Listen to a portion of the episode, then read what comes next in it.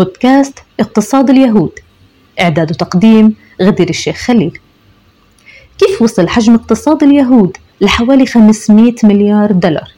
كيف صار ثاني أكبر اقتصاد في الشرق الأوسط؟ وكيف صنفت دولة الكيان من أوائل دول قادة الابتكار في العالم؟ بودكاست اقتصاد اليهود بهدف لخلق الوعي باقتصاد الحركة الاستيطانية الصهيونية منذ نشأتها وتطور الفكر الإيديولوجي الاقتصادي لدى اليهود لأن استعادة الأرض والمقدسات تبدأ بالانتصار في معركة الوعي.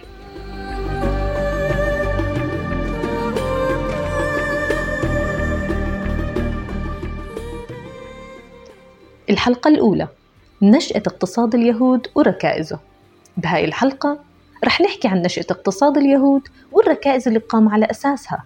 كيف بدأ بتكوين عناصر الإنتاج لحتى يكون مؤسسات ويكون له اقتصاد أصلا.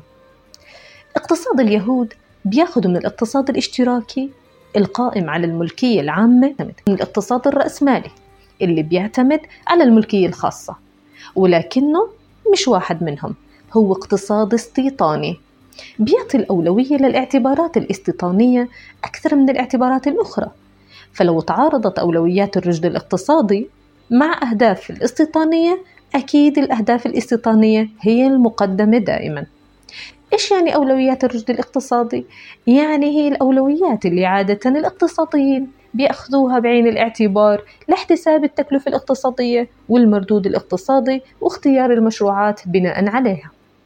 حاول المستوطنون عزل أنفسهم كجماعة بشرية مستقلة تجمعها خصائص مستقلة عن المجتمع اللي بيعيشوا فيه.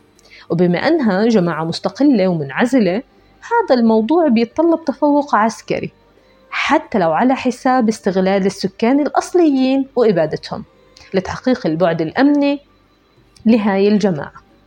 وبما أن البعد الأمني ما بينفصل عن البعد الثقافي فالانعزال الثقافي بيقود طبعا لعمليات انعزال حضارية واجتماعية تؤدي إلى قهر الآخر وبالتالي تستجلب العداء. وهو اللي بيأثر على البعد الأمني وبيخلق مشكلة أمنية مما يقود مجددا لانعزال ثقافي واجتماعي. الانعزال بهاي الطريقة بيجعل المستوطنين يدركوا إنهم ما رح يستطيعوا تحقيق أهدافهم إلا من خلال حشد الجهود المادية والبشرية والتنظيم الاقتصادي والعسكري. اتذكروا جيدا هاي العبارة التنظيم الاقتصادي والعسكري. وبالتالي أصبحت جماعة مستقلة منعزلة متماسكة منظمة عسكريا تستبعد العرب. عملوا على تطوير مؤسسات اقتصادية وزراعية ما بتخضع لمقاييس الرشد الاقتصادي ولا بتهتم للجدوى الاقتصادية بقدر اهتمامها بالأهداف الاستيطانية. لكن كيف استطاعوا تكوين هاي المؤسسات؟ وهم ما عندهم أي عنصر من عناصر الإنتاج.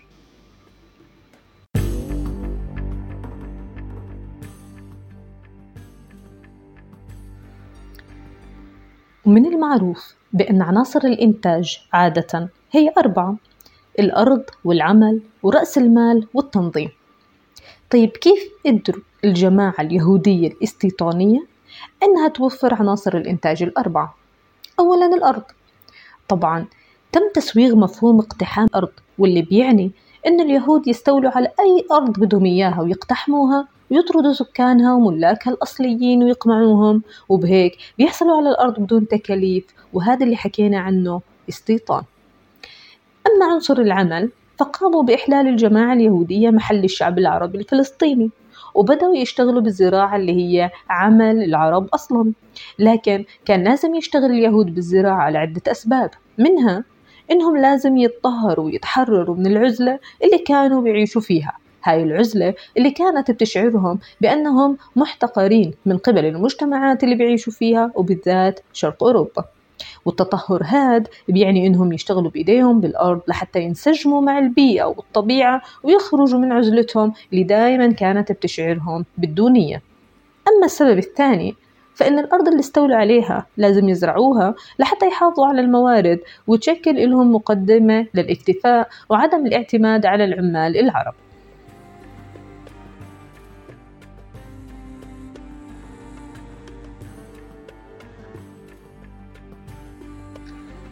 أما العنصر الثالث من عناصر الإنتاج وهو رأس المال فكان بيجيهم من خلال تبرعات اليهود في الخارج مثل أوروبا وأمريكا. بالإضافة لدعم الدول الخارجية اللي من مصلحتها تهجير اليهود من أراضيها للأراضي العربية أولا لأنهم ما كان مرغوب فيهم أصلا. وثانيا لحتى ينخروا في المجتمعات والدول العربية كيان جديد وغريب بيشتغل لصالحهم. بس السؤال هو ليش أوروبا أصلا كانت تزدر اليهود وتشجعهم على الهجرة لفلسطين؟ كان الربا في الديانة المسيحية محرم مثل ما هو معروف. أما في الديانة اليهودية المحرفة كان الربا محرم بين اليهود أنفسهم. بس حلال بين اليهود والأغيار يعني من الديانات الأخرى. عشان هيك كانوا الحكام الأوروبيين يتحايلوا على شريعتهم وشعوبهم ويستخدموا اليهود للتعامل بالربا نيابة عنهم. والربا بحد ذاته كان شيء دوني وبتم ازدراءه وازدراء المتعاملين فيه واللي هم بهاي الحالة اليهود. لكن بعد القرن السادس عشر تم إصدار تشريعات بتسمح للمسيحيين بالتعامل بالربا وبالتالي هم الآن مش بحاجة لليهود الوسطاء. ومن ناحية تانية انعزال اليهود كجماعة مستقلة ومنعزلة كان غير مريح بالنسبة للأوروبيين وبالتالي شجعوهم على الهجرة مثل ما حكينا.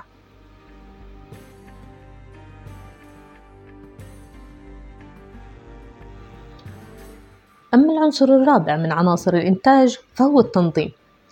هدف المشروع الصهيوني لتحقيق أهدافه مش بس بالاستيلاء على الأراضي وإنما من خلال إدارتها حيث تمت إدارة تلك الأراضي بنظام جماعي عسكري وهذا اللي بيسموه بالمزارع الجماعية أو الهستدروت حيث يعمل نصف المستوطنين في الزراعة ويعمل النصف الآخر في الحراسة حراسة الأراضي اللي استولوا عليها من العرب الفلسطينيين وبالتالي بيضمنوا إدارة هاي الأراضي وتوسعتها والمحافظة عليها وبتشكل مصدر مش بس استثماري لأنه بالآخر هذا مش هدفهم الأساسي وإنما إنشاء الهستدروت استجابة لمعضلة الاقتصاد والإيديولوجية الاستيطانية. وكان الهستدروت حقيقة هو نواة للاقتصاد العمالي وأداة لخلق طبقة عمالية تجمعها مصالح مشتركة بتخ تخدم أهداف استيطانية وبهيك حقق اليهود أربع عناصر إنتاج الأرض والعمل ورأس المال والتنظيم. أما ملامح الاقتصاد الاستيطاني مثل ما فهمنا فهي عبارة عن مجموعة من الركائز والملامح. أولا الاعتبارات الاستيطانية أهم من الاعتبارات الاقتصادية. اثنين المشروع الناجح هو المشروع اللي بيعتمد على العمل العبري والسوق العبرية حتى لو كان فاشل من الناحية الاقتصادية. وعلى العكس المشروع الفاشل بنظرهم هو المشروع اللي بيعتمد على العمل العربي أو السوق العربية.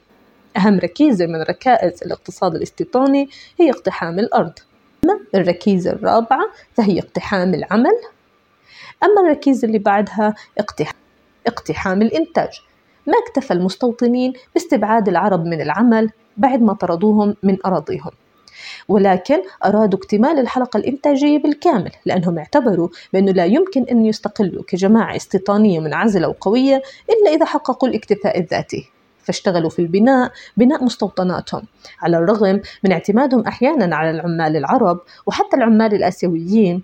ولكن أجور العمال الآسيويين أعلى بكثير من أجور العمال العرب. اتفقنا مسبقا بأن الاعتبارات الاستيطانية أهم من الاعتبارات الاقتصادية عندهم. وما تصوروا وجود العمال العرب في أراضيهم بعد ما عمل المستوطنين على استيلائها منهم؟ وخافوا يتزعزع البعد الأمني نتيجة لذلك. النظام اللي قام عليه الاقتصاد الاستيطاني هو نظام جماعي عسكري قائم على الاستيلاء. والاقتحام والاستيطان ثم إدارة هذه العناصر جميعا لتشكيل مؤسسات تكون نواة لتشكيل الاقتصاد فيما بعد. إذا وجدت الحلقة مفيدة ياريت تنشروها لأن استعادة الأرض والمقدسات تبدأ بالانتصار في معركة الوعي. بودكاست اليهود إعداد وتقديم غدير الشيخ خليل.